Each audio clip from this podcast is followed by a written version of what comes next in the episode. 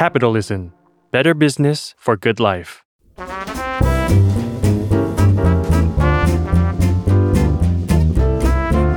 ปงนปตี ธุรกิจรอบครัว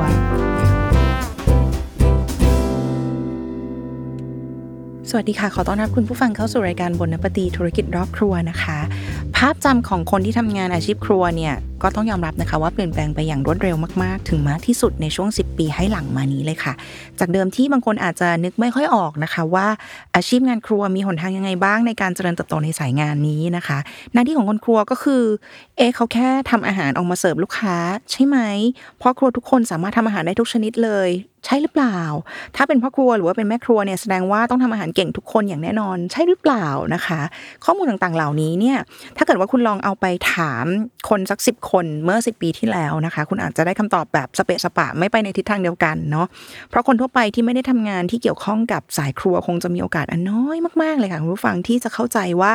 สิ่งที่คนครัวต้องแบกหามอยู่บนบ่าเนี่ย จริง ๆ แล้วมันไม่ใช่แค่การแบบว่าปรุงอาหารให้สุกออกจากเตาเพียงเท่านั้นนะคะ แต่ว่าจริงๆมันคือความรับผิดชอบทั้งหมดที่เกิดขึ้นหลังม่านครัว ที่ตัวคุณคุณลูกค้าเองเนี่ยก็อาจจะไม่มีทางมองเห็นได้ด้วยตาเปล่าจากมุมมองของลูกค้าเนาะต้องยอมรับค่ะว่าคำถามแล้วก็ความเชื่อต่างๆ ที่เคยส่งทอดกันต่อมาด้วยความแบบ อาจจะความรู้ไม่รู้บ้างไม่เข้าใจบ้างเกี่ยวกับอาชีพของคนทำครัวเนี่ยค่อย ๆ ถูกทอนให้จางลงไปเรื่อยๆนะคะ ด้วยพลังอันยิ่งใหญ่ของรายการทีวีโชว์ค่ะ จากเดิมเนี่ยที่เราอาจจะไม่ค่อยรู้เรื่องราวของคนครัวเท่าไหร่นะคะ ว่าเขาต้องทำอะไรบ้างนะเอ๊ะเขาทำงานกันเป็นทุกอย่างเลยทุกตำแหน่งทุกหน้าที่เลยหรือเปล่านะ จริง ๆ แล้วเนี่ยตอนนี้ก็เลยเริ่มมีผู้คนก็เริ่มมีแบบข้อมูลกันมากขึ้นเกี่ยวกับข้อมูลตรงนี้นะคะ เพราะว่ามีเริ่มมีทีวีโชว์ที่เป็นรายการแข่งขันทำอาหารเนาะ รายการโชว์ที่เป็นการแข่งขันทำอาหารเนี่ยก็แสดงให้เราเห็นถึงระบบระเบียบในการจัดการในครัวไล่เรียงไปก็ตั้งแต่การคิดเมนู การเลือกวัตถุดิบ การจัดสรรหน้าที่ของแต่ละคนในทีม รวมไปถึงการทำหน้าที่ของเชฟใหญ่ หรือถ้าในทีวีโชว์ก็จะเป็นคณะกรรมการที่มาตัดสินว่าอาหารแต่ละจานที่ทีมของที่ทีมครัวรังสรรค์ออกมาเนี่ย มันดีหรือว่ามันไม่ดียังไงบ้างอะนะคะ หนึ่งในไอคอนของการแข่งขันการทำอาหารที่ทำให้โลกใบนี้ได้แบบตื่นตาตื่นใจหรือว่าตื่นตะลึงนะคะ กับความดิบเถื่อนสัดใส่โอ้โห ทั้งแบบ มีการพูดคำสะบทออกมานะมีการพูดคำหยาบใส่อารมณ์แบบเต็มที่เลยทั้งตะเบงเสียงด่าทอผู้เข้าแข่งขันในรายการ แบบต้องเรียกว่าไม่สนน้าอินหน้าพรมที่ไหนเลยนะคะ จนคนหลาย ๆ คนอาจจะต้องแปลกใจว่านี่ด่ากันออกรายการทีวีแบบนี้ได้ด้วยหรอ เพราะครัวคนที่เชอรี่กำลังพูดถึงอยู่นะคะคุณผู้ฟังแน่นอนว่าไม่ใช่ใครที่ไหนค่ะ ก็คือคุณ กอร์ดอนแรมซี่นะคะ celebrity chef จากอังกฤษ ที่เป็นคนดำเนินรายการหลักของรายการแข่งขันทำอาหารหลายต่อหลายรายการค่ะ อย่างเช่น รายการ Hell's Kitchen เอ่อ Ramsey's Kitchen Nightmares นะคะ The F Word Master Chef Master Chef Junior เป็นต้นนะคะ นอกเหนือไปจากการที่เป็นผู้ดำเนินรายการหลักของรายการแห่งการทำอาหารแล้วนะคะ คุณกอร์ดอนแรมซี่เองก็ยังเป็นผู้ดำเนินรายการอีกหลายรายการบนสถานีโทรทัศน์ซึ่งส่วนใหญ่ก็เป็นรายการที่เกี่ยวข้องกับการทำอาหารอยู่อยู่ดีนะคะ อย่างเช่นรายการ Hotel Hell Gordon Behind Bars นะคะ Gordon Ramsay's 24 Hours to Hell and Back next level chef นี่เขาทำหลายรายการเนาะรายการเยอะมาก อย่างที่เกริ่นไว้นะคะว่าเนื่องด้วยความดิบเถื่อนของคุณกอร์ดอนแรมซี่เนี่ยที่ทำให้เขาโดดเด่นขึ้นมาจากเหล่า celebrity chef โดยทั่วไปนะคะ ภาพโฆษณาส่วนใหญ่ที่เราได้เห็นกันอย่างเช่นตัวเองเนี่ยนะคะตอนแรกก็ที่ได้เห็นเขาเนี่ยจำได้ว่าก็จะได้เห็นก็จะได้เห็นคุณกอร์ดอนแรมซี่ในมุมที่แบบ โอ้โหแบบพูดคำสบถมีคายอาหารออกมาจากปากบ้างบางทีก็สบถแบบสบถด้วย แล้วก็คายอาหารออกมาด้วย ด่าแคลนด่าทอดูแคลน ผู้เข้าแข่งขันบ้างนะคะผู้จัดเสร็จสีต่างๆ นั้นนะให้ผู้เข้าแข่งขันแบบโอ้โหต้องคืออับอายอะก็พูดพูดว่าพูดได้ว่าแบบเอ่อผู้เข้าแข่งขันน่าจะรู้สึกเสียเซลล์ไปไม่น้อยเลยทีเดียวนะคะอากับกริยาต่างๆ เหล่านี้ที่เชลี่เอ่ยมาเนี่ย คนส่วนมากคงจะคิดว่าเอ๊ะจริง ๆ มันควรสงวนเอาไว้แต่ในเพียงที่ลับหรือเปล่า คือคือถ้าเกิดว่าเรามีไมค์สองหน้ามีกล้องถ่ายอยู่ไม่ควรจะพูดออกมาไหมล่ะ แต่คุณกอร์ดอนดูเหมือนกับว่าเขาจะไม่ได้คิดแบบนั้นนะคะ คุณกอร์ดอนดูเหมือนกับว่าเขาจะเลือกที่จะแสดงในสิ่งที่ดูที่จะเป็นแบบเป็นตัวตนเขาจริง ๆ และที่มากไปกว่านั้นคือ เหมือนกับเขาพยายามจะแสดงออกมาว่านี่คือสิ่งที่เกิดขึ้นจริง ๆ ในห้องครัวออกมาให้คุณผู้ชมได้เห็นกันในรายการนะคะ ซึ่งส่วนใหญ่ก็อย่างที่บอกค่ะว่ามันเป็นรายการแบบเรียลิตี้อะเนาะเป็นเรียลิตี้โชว์เขาก็ เลยเลือกที่จะแสดงสิ่งที่เขาคิดว่าเนี่ยมันน่าจะเป็นสิ่งที่เกิดขึ้นจริง ๆ ในครัวออกมาให้คุณผู้ชมได้เห็นในทีวีนะคะณจุดนั้นเองเนี่ยนอกจากความโด่งดังของคุณกอร์ดอนรัมซี่ที่เพิ่มสูงขึ้น พร้อมๆ กับเสียงวิพากษ์วิจารณ์มากมายที่ถาโถมเข้ามาอย่างไม่น้อยเช่นกันนะคะ บางคนก็บอกว่าอุ้ยมันหยาบคายเกินไปหรือเปล่าเนี่ยเกินกว่าจะแบบเอามาออกอากาศในระบบทีวีระดับประเทศเนาะ แต่บางคนในขณะเดียวกันนะครับบางคนก็กลับคิดว่าเฮ้ยมันไม่น่าใช่เรื่องผิดแปลกอะไรนะ ในเมื่อสิ่งต่างๆ เหล่านี้มันก็เป็นสิ่งที่เป็นความจริงที่เกิดขึ้นในครัวนะ เพราะในครัวก็มีทั้งโหน้ำมันเดือดๆที่อยู่ตรงหน้านะคะ อุณหภูมิร้อนๆใช่ไหมคะ คุณฟังต้องยอมรับคุณผู้ฟังคะต้องยอมรับอย่างหนึ่งว่า ในห้องครัวนี่จริง ๆ อุณหภูมิมันก็ร้อนเนาะเพราะว่าโอ้โหเตาตั้งหลายเตาติด พร้อมกัน เปิดเตา มีน้ำมันที่เดือดเดือดมีเตาอบอีกเนาะบางบางครัวก็มีเตาอบด้วยนะคะ แถมยังมีความกดดันเป็นใบออเดอร์ที่แบบวางเรียงรายคุณผู้ฟังเคยเห็นไหมในทีวี หรือว่าในสำหรับคุณผู้ฟังที่ไม่เคยทำงานในครัวเคยในทีวีไหมคะก็จะมีใบออเดอร์วางเรียงรายอยู่เป็นแถบเลย ในชั่วโมงเร่งด่วนตอนที่มีลูกค้าหลั่งไหลเข้ามาเพียบนะคะ ก็คือกดดันมากๆทั้งร้อน ทั้งกดดันคนจะอารมณ์หงุดหงิดในห้องครัวนี่คือเป็นเรื่องธรรมดามากๆนะ คุณคิดว่า เพราะฉะนั้นคุณคุณฟังรีคิดว่าคุณฟังน่าจะลองคิดดูนะว่ามันเป็นไปได้ไหมที่คนจะตะโกนด่าทอกันในห้องครัวรีคิดว่ามันส่วนตัวเองรีคิดว่ามันเป็นเรื่องที่แบบ ไม่ไม่ได้เหนือความคาดหมายอะไรนะคะ ทีนี้จะด้วยเสียงวิพากษ์วิจารณ์ใดๆก็ตามที่ถาโถมมาแค่ไหนก็ต้องบอกเลยว่า ทั้งฝีมือของทีมผู้ผลิตเอง แล้วก็ทั้งคาแรคเตอร์ของตัวคุณกอร์ดอนแรมซี่เองเนี่ยก็เป็นสิ่งที่ดึงดูดให้เรตติ้งรายการเนี่ยไปได้ดี และก็ไปได้ไกลจนหลายต่อหลายรายการที่กอร์ดอนแรมซี่เป็นผู้ดำเนินรายการเนี่ยก็สามารถยืนหยัดอยู่ได้นานนับ 10 ปีจนถึงทุกวันนี้นะคะว่าแต่คุณกอร์ดอนแรมซี่เองพูดดุดันในห้องครัวเขาเป็นใครมาจากไหน เขารู้ดีเรื่องอาหารและงานครัวมากแค่ไหนนะคะ เชี่ยวชาญแค่ไหนจึงหันกล้าออกมาพูด จาแบบตัดสินจานอาหารของคนว่าอร่อยหรือไม่อร่อยเขาเป็นใครกันแน่นั่นเองอะนะคะ เดี๋ยวลีจะเล่าให้ฟังค่ะ ชีวิตในวัยเด็กของคุณกอร์ดอนแรมซี่เองเนี่ยต้องบอกว่าไม่ได้ถูกกรุยมาด้วยดอกไม้นะคะ เขาเกิดในสกอตแลนด์ค่ะในปี 1966 มีคุณแม่เป็นนางพยาบาลนะคะ คุณพ่อเป็นครูสอนพละค่ะกอร์ดอนมีพี่น้องอีก 3 คนนะคะ ครอบครัวของกอร์ดอนเองก็ย้ายมาอยู่ที่อังกฤษ เมื่อคุณกอร์ดอนเนี่ยอายุ 9 ขวบ แล้วก็ย้ายกลับอยู่ที่กลาสโกว์สกอตแลนด์อีกครั้งหนึ่งนะคะ เมื่อคุณกอร์ดอนอายุได้ 16 ปี ฟังเพียงเผินๆแค่นี้คุณฟังฟังดูแล้วเนี่ยเอ๊ก็อาจจะสงสัยว่าเอ๊ะทำไมคุณเชอรี่พูดว่าชีวิตของกอร์ดอนไม่ได้กรุยด้วยดอกไม้ ฟังดูก็เป็นชีวิตคนธรรมดาแบบฐานะปานกลางทั่วไปหรือเปล่านะคะ ไม่น่าจะมีปัญหาอะไร เพียงแต่ว่าถ้าเกิดว่าเรายึดเอาตามคำบอกกล่าวของ คุณกอร์ดอนเองอะนะคะคุณกอร์ดอนเขาก็เคยเล่าไว้บอกว่าคุณพ่อของเขาเนี่ยเป็น alcoholic ค่ะก็คือเป็นคนติดเหล้านั่นเองนั่นแหละ ติดเหล้าชนิดที่ว่าหากเริ่มดื่มเมื่อไหร่แล้วเนี่ยจะต้องดื่มจนหมดขวดจนเกลี้ยงเลยนะแล้วก็บ่อยครั้งที่คุณพ่อของเขาก็เออมีอาการแบบก็คือมีลงไม้ลงมือกับคุณแม่ของคุณกอร์ดอนน่ะนะคะ นอกจากพฤติกรรมการดื่มของคุณพ่อที่ดูจะมีปัญหา อีกหนึ่งความคาดหวังในฐานะที่คุณพ่อของคุณกอร์ดอนเนี่ยนะคะ เป็นครูสอนพละนะแล้วก็มีลูกชายที่ซึ่งก็คือคุณกอร์ดอนนั่นเองนะคะซึ่งก็คือมีลูกชายที่ร่างกายสมบูรณ์แข็งแรง แบบคุณกอร์ดอนนะคะ คุณพ่อของคุณกอร์ดอนแรมซี่เองก็มีความคาดหวังต่อคุณกอร์ดอนว่า ตั้งแต่คุณกอร์ดอนยังเด็ก ๆ ว่า อยากจะปั้นให้ลูกชายคนนี้เป็นนักฟุตบอล มืออาชีพให้ได้เลย และทีมที่เขามาดหมายให้ลูกชายได้เข้าเล่นก็คือทีม Glasgow Rangers ค่ะ นั่นคือเหตุผลว่าทำไมครอบครัวของคุณกอร์ดอนทั้งครอบครัวจึงย้ายกลับมาอยู่ที่สกอตแลนด์นะคะ ตอนที่คุณกอร์ดอนอายุได้ 16 ปี ก็คือคุณคุณพ่อของคุณกอร์ดอนอยากให้คุณกอร์ดอนเข้าไปเป็นนักฟุตบอลอาชีพในทีม Glasgow Rangers นะคะ โอเค และความฝันของคุณพ่อของคุณกอร์ดอนก็สำเร็จค่ะ คุณกอร์ดอนแรมซี่เองได้เซ็นสัญญากับทีม Glasgow Ranger นะคะในในช่วงอายุนี้แหละ 16-17 นะ แต่ปรากฏว่าเล่นได้แค่ไม่เท่าไหร่ไม่กี่นัดเองนะคะ คุณกอร์ดอนก็มีอาการเจ็บที่หัวเข่าค่ะ และเพราะการเจ็บที่หัวเข่านั่นเองนะคะเป็นปัญหาคุณกอร์ดอนทำให้คุณกอร์ดอนไม่สามารถเล่นได้แบบเต็มฟอร์มอีก 18 เดือนให้หลังหลังจากที่เซ็นสัญญากับทีม Glasgow Rangers นะคะคุณกอร์ดอนก็ได้รับโทรศัพท์จากทีมเพื่อแจ้งว่า เขาถูกยกเลิกสัญญาค่ะ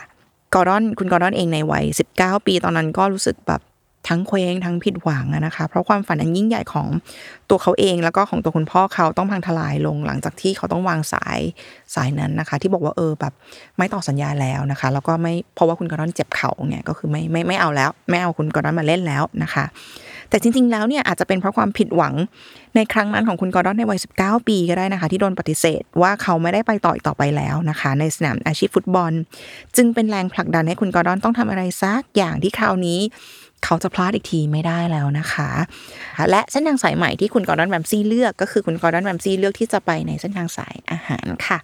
คุณกอร์ดอนแรมซี่ไปสมัครเรียนด้านการโรงแรมและการบริการนะคะ ที่ North Oxfordshire Technical College ค่ะ และต่อมาก็ได้เลือกเรียนสายอาหารแบบจริงจังนะ ซึ่งถ้าถามว่ามีคนเคยไปถามคุณกอร์ดอนนะคะ ว่าทำไมเลือกเรียนสายอาหารแบบจริงจังคุณกอร์ดอนก็เคยกล่าวไว้ในหนังสือชีวประวัติของเขาค่ะ ว่า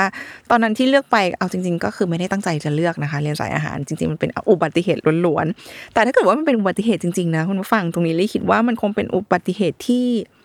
น่าแบบน่าดีใจที่สุดเลยอะเพราะอุบัติเหตุในการเลือกเรียนสายอาหารของคุณกอร์ดอนแรมซี่ครั้งนั้นนะคะทำให้โลกของเราเนี่ยได้รู้จักกับอัจฉริยะเชฟคนใหม่ชื่อว่ากอร์ดอนแรมซี่ค่ะ ช่วงประมาณปี 1980 นะคะ คุณกอร์ดอนได้เข้าทำงานเป็นผู้ช่วยเชฟที่ Wroxton House Hotel โดยร้านอาหารของโรงแรมนี้มีห้องอาหารที่มีที่นั่งกว่า 60 ที่เลยนะคะ ถือเป็นร้านอาหารไซส์ อาจจะเรียกว่าไซส์ปานกลางได้ไหมล่ะไซส์ปานกลางที่ท้าทายความสามารถของเด็กจบใหม่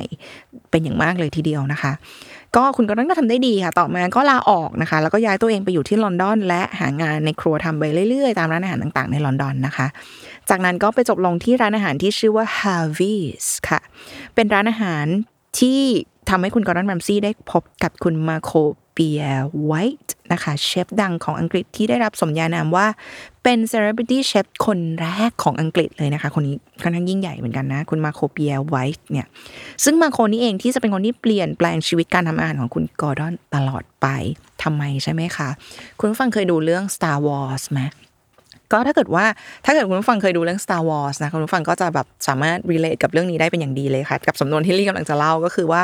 เออใน Star Wars เนี่ยมันก็จะมีเรื่องราวของอัศวินเจไดใช่ไหมคะแล้วก็ผู้ฝึกฝนเจไดนะถ้าเจไดทั้งหลายต้องมี master เป็นผู้นำทาง เพื่อที่จะสามารถระเบิดความสามารถของตัวเองเนี่ยได้ออกมาแบบมาก ๆ ฉันใดนะคุณผู้ฟัง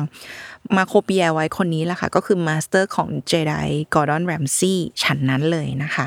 มาร์โคเป็นเชฟที่สอนทางวิชาครัว สอนวิธีคิดทำธุรกิจ ชี้ทางให้กับกอร์ดอน ใน step ต่อไปว่าเออถ้าเกิดว่ากอร์ดอนตั้งใจที่จะเป็นเจ้าของร้านอาหารของตัวเองเนี่ยก็ให้เก็บประสบการณ์ในการทำงานที่ร้านอาหารฝรั่งเศสในอังกฤษก็พอ มาร์โคแนะนำให้คุณกอร์ดอนไปสมัครงานที่ร้านฝรั่งเศสนะคะของอัลเบิร์ตรูนะคุณอัลเบิร์ตรูคนนี้ก็เป็น celebrity chef ลูกครึ่งอังกฤษฝรั่งเศสเหมือนกันก็คือคนนี้จริง ๆ จะ spoil ให้ว่าเป็น master เจไดอีกคนหนึ่งนะคะของคุณกอร์ดอนแรมซี่เอ่อคือมาร์โคปิแอร์ไวท์เนี่ยเขาแนะนำคุณกอร์ดอนแรมซี่บอกว่าไม่ต้อง ไปหางานทำในปารีสหรอก ไปสมัครงานร้านฝรั่งเศสในในลอนดอนเนี่ยพอแล้วไปทำงานกับร้านนี้ของของคุณคนนี้นะ คุณกอร์ดอนแรมซี่เองก็เชื่อคำแนะนำของคุณมาร์โคนะคะ ก็ไปทำงานให้กับอัลเบิร์ต และต่อมาคุณอัลเบิร์ตก็ชวนให้กอร์ดอนย้ายไปทำงานกับเขาที่ร้านอาหารอีกแห่งหนึ่งค่ะที่ชื่อว่า Hotel Diva Hotel Diva เนี่ยเป็นร้านอาหารที่ตั้งอยู่ในแถบเทือกเขาแอลป์ในฝรั่งเศสนะคะ กอร์ดอนก็ย้าย ไปตามย้ายไปที่เออ Hotel Diva นะคะ ตามคำเชิญชวนของคุณอัลเบิร์ตนะคะกอร์ดอนในวัย 23 ปีตอนนั้น ก็ได้ทำงานที่ฝรั่งเศสสักทีเนาะในที่สุดนะคะ ก็เนี่ยแหละอย่างที่บอกก็คือได้ทำงานที่เออฝรั่งเศสสักทีแล้วก็ตรงตรงนี้เองเนี่ยคุณกอร์ดอนก็ได้รู้จักอีก2 master เจไดนะคะ เป็น celebrity chef ชื่อดังก็คือคุณกายซาวอยและโจเอลโรบูชงค่ะ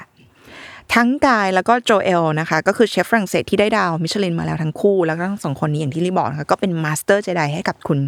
กอร์ดอนแรมซี่อีกนะเป็นเรียกได้ว่าเป็นเชฟที่ยิ่งใหญ่แห่งยุคทั้งสองคนเลยนะคะคุณกายแล้วก็คุณโจเอลเนี่ย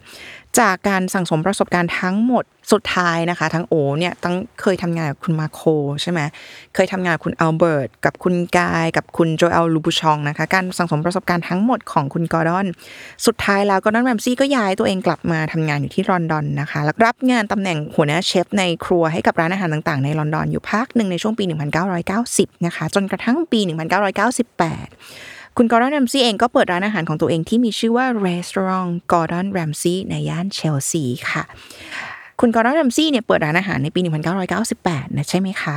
ปรากฏว่าในปี 2001 นะ ร้าน Restaurant Gordon Ramsay ของคุณกอร์ดอนได้รับดาว 1 ดวงจากมิชลินนะคะในที่สุด ซึ่งต่อมาแล้วก็ในตอนนี้ด้วยนะคะ ก็ ร้าน Restaurant Gordon Ramsay ร้านนี้ที่เชลซีของคุณกอร์ดอนแรมซี่เนี่ยได้ 3 ดาวมิชลินค่ะจวบจนถึงปัจจุบัน 2023 ยังได้ 3 ดาวมิชลินอยู่นะคะ จากนั้นเองนะคะ อาณาจักรร้านอาหารของคุณกอร์ดอนก็ขยายเติบโตไปอย่างรวดเร็วเลยค่ะ คุณกอร์ดอนแรมซี่เปิดร้านอาหารอีกหลายร้านเลยชื่อว่าร้านอย่างเช่นนะคะ Pétrus นะเป็นร้านอาหารฝรั่งเศสในลอนดอนชื่อร้าน Verre นะคะเป็นร้านอาหารของคุณกอร์ดอนในดูไบเปิดร้านอาหารอีก2ร้านที่โตเกียวก็คือชื่อร้านว่า Gordon Ramsay แล้วก็ Series นะคะที่โตเกียวแล้วก็เปิดร้านชื่อ Gordon Ramsay ที่นิวยอร์กนะคะ Gordon Ramsay ขยายอาณาจักรร้านอาหารของเขาออกไปมากมายหลายสาขาทั่วโลกนะคะ โดยแผนการเดิมของคุณกอร์ดอนเองเนี่ยคืออยากจะขยายกิจการร้านอาหารออกไปให้ได้ 100 สาขาในสหรัฐอเมริกา ภายในปี 2024 แต่ต้องมาเจอกับสถานการณ์โควิด -19 เนี่ยนะคะคุณผู้ฟังทำให้แผนการทุกอย่างต้องชะลอตัวลงนะคะ แผนการใหม่ของคุณกอร์ดอนนัมซี่จึงเปลี่ยนเป็นการคาดการณ์ว่าคุณกอร์ดอนแรมซี่น่าจะเปิดร้านอาหารได้ประมาณ 75 สาขาในสหรัฐในช่วงปี 2022 ถึง 2026 นะคะ จริงๆ แล้วนอกจากร้านอาหารแบบ fine dining นะคะ และร้านอาหารแบบฝรั่งเศสแล้วคุณกอร์ดอนเองก็มีร้านอาหารแบบที่สบายๆ กินแบบง่ายๆ ในเครือ เช่นกันนะคะ เช่น Gordon Ramsay Burger เป็นต้นค่ะ จากวันที่คุณกอร์ดอนแรมซี่เองจะต้องเจ็บเข่าแล้วก็นั่งร้องไห้อยู่ในห้องน้ำของนักกีฬาของทีม Glasgow Rangers นะคะ มาจนถึงวันนี้ที่สามารถขยายสาขาของร้านอาหารตัวเองออกไปได้ทั่วโลกนะคะ รวมถึงร้านอาหารที่ของคุณกอร์ดอนแรมซี่ก็กำลังจะมาเปิดที่ไทยด้วยนะ แถมร่างกายตอนนี้ของคุณกอร์ดอนแรมซี่เองเนี่ยก็ยังฟิตมากเลยนะคะคุณผู้ฟังฟิตถึงขั้นที่ว่าสามารถวิ่งมาราธอนด้วย sub สี่ได้ด้วยนะคะ ทุกอย่างที่ผสมผสานกันมาบนเส้นทางอันไม่สวยหรูแต่ออกมางดงามกับคุณกอร์ดอนนะคะ ถึงแม้ว่าเราจะไม่นับเป็นจำนวนสาขาของร้านอาหาร ที่สามารถแผ่ขยายความคิดแล้วก็ความอร่อยของรสมือของเขาออกไปได้ทั่วโลกนะคะ หากนับกันที่ความนิยมในตัวตนของเขา ถ้าเกิดว่าเราไม่นับที่จำนวนสาขาของร้านอาหาร เรามานับที่ คะแนนความนิยมของเขาก็ถือว่าประสบความสำเร็จเช่นกันนะคะ เพราะว่าคุณกอร์ดอนแรมซี่เองเนี่ยเป็นเชฟที่ได้รับความนิยมมากเรานับเป็นจำนวนดาวดีไหมจำนวนดาวของทุกร้านอาหารที่คุณกอร์ดอนแรมซี่เคยบริหารกันมานะคะ จนถึงในปัจจุบันนี้คุณกอร์ดอนแรมซี่ถืออยู่นะคะ มี 7 ดาวมิชลินด้วยกันนะนะถึงณถึงวันนี้นะปี 2023 นะคะ และจำนวนความนิยมของเขาเรานับ กันที่อะไรดีคะเอ่อ follower ใน TikTok ดีไหมคะ follower ใน TikTok ของคุณกอร์นรัมซี่เนี่ยมีทั้งหมด 39.6 ล้านคนเนี่ยคุณผู้ฟังเกือบเกือบ40 ล้านคนบนโลกใบนี้ follow คุณกอร์นรัมซี่อยู่ใน TikTok นะเนี่ยใครจะไม่รู้คะคุณผู้ฟังว่าจากคนที่โดนปฏิเสธให้เข้าร่วมทีมฟุตบอลนะคะกับการเป็นคนที่สร้างทีมของตนเองขึ้นมาได้ แต่เป็นทีมครัวทีมอาหารนะคะถึงครัวของคุณกอร์นรัมซี่เองจะเป็นครัวที่ร้อนแรงแล้วก็อาจจะมีคำหยาบคายที่เป็นเหมือนแบบ ให้ความรู้สึกว่าเหมือนอยู่ในเพลิงไฟอยู่ในเปลวไฟตลอดนะคะ แต่เปลวไฟนั้นเองค่ะ คงเป็นพลังที่ผลักให้เขาและทุกคนในองค์กร วิ่งแรงและวิ่งเร็วไปข้างหน้าอย่างไม่รู้จักเหน็ดเหนื่อยค่ะ ฝากติดตามรายการบนนปฏิธุรกิจรอบครัวได้ทุกวันพฤหัสบดีจากทุกช่องทางของ s ซ l m o n Podcast และ Capital นะคะสำหรับวันนี้บนนปฏิค่ะ